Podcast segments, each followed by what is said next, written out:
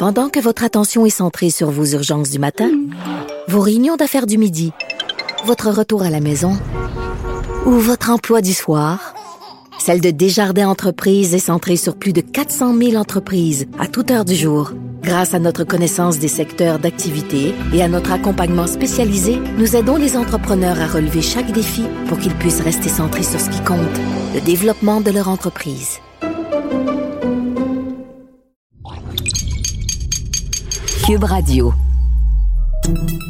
Salut, c'est Charles Dran avec l'équipe dans 5 minutes. On s'intéresse aux sciences, à l'histoire et à l'actualité. Aujourd'hui, on parle de la Chine qui veut contrôler sa météo. Est-ce que c'est pas la toute dernière lubie d'un gouvernement mégalomaniaque qui voudrait tout contrôler? Non, pas tout à fait. Contrôler la météo, c'est, c'est pas juste une idée récente venue de Pékin. Ça fait au moins 2000 ans que les humains s'essaient à contrôler la météo pour toutes sortes de raisons et, et en toutes sortes de circonstances. On a même un mot pour ça, la géo-ingénierie. Mais euh, pour en revenir au projet chinois, comment est-ce qu'ils comptent s'y prendre? Quelle technique? Euh, comment est-ce que ça va marcher? Est-ce qu'on va réussir à contrôler précisément euh, qui reçoit du soleil, qui reçoit de la pluie, quand, comment, pourquoi? Est-ce qu'on risque pas de se retrouver avec aussi des conséquences imprévues sur les bras? Voici Baptiste Zapirin. L'idée des scientifiques chinois, c'est d'injecter dans les nuages pleins d'eau de l'iodure d'argent. Ce composé chimique aide la vapeur d'eau à se transformer en gouttes, ce qui les fait donc tomber plus vite, c'est-à-dire avant là où on ne veut surtout pas qu'il pleuve. Et euh, oui, ça marche, car euh, l'idée n'est pas nouvelle. Déjà, euh, la Chine a testé cette technique, durant quelques événements où il n'était pas question qu'une grosse averse vienne gâcher les festivités. Comme en 2008 par exemple, pour la cérémonie d'ouverture des Jeux Olympiques. Il faisait beau, hein Ben voilà.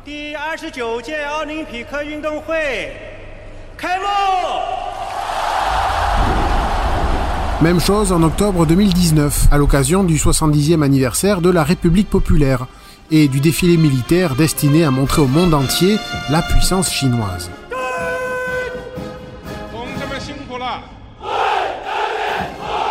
En fait, depuis 2002, le pays a mené plus de 560 000 manipulations météo en lançant des roquettes et des projectiles, ce qui a permis de faire tomber 500 milliards de tonnes de pluie. Et cette fois, le gouvernement lance donc un programme plus généralisé. D'ici 2025, il compte faire la pluie et le beau temps sur une zone de 5 millions et demi de kilomètres carrés, c'est-à-dire plus de la moitié de la superficie du pays. Plus de 50 000 Chinois y travaillent, chapeautés par le très officiel Bureau des modifications météorologiques. Pas pour organiser de jolies parades cette fois, mais pour sauver les récoltes. C'est que la Chine est un vaste pays qui compte beaucoup de régions agricoles très importantes pour son économie. Et l'agriculture chinoise est très touchée par les catastrophes naturelles, notamment la sécheresse. Les géo-ingénieurs chinois ont donc pour mission de faciliter d'ici 2035 la restauration des écosystèmes naturels. Alors c'est bien beau dit comme ça, mais euh, modifier le cours de la nature ne se fera sans doute pas sans conséquences, climatiques et géopolitiques d'ailleurs. Prenez le plateau tibétain, c'est la principale réserve d'eau douce du pays. Des scientifiques chinois cherchent à détourner la vapeur d'eau du fleuve Yangtze vers le fleuve jaune, où elle serait alors transformée en eau de pluie. On peut lire ça dans un article du quotidien britannique The Guardian. Mais euh, ce genre de modification aurait un impact sur le débit d'autres fleuves, comme le Mekong, qui alimente l'Inde notamment. Pas sûr que les Indiens soient très contents de ça. Mais ça n'empêchera certainement pas la Chine d'essayer. Ça n'a jamais empêché personne d'essayer d'ailleurs.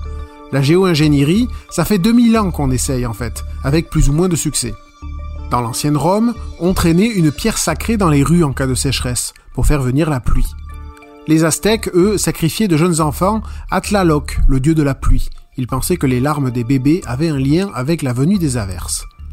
Au Moyen Âge, les chrétiens faisaient sonner les clochers pour éloigner les orages. Alors, dans nos sociétés modernes, on utilise des hélicoptères pour brasser le brouillard et le chasser, notamment dans les aéroports mais surtout, on cherche des moyens de contrôler la météo à grande échelle. Certains chercheurs pensent par exemple à contrôler les ouragans avec des satellites.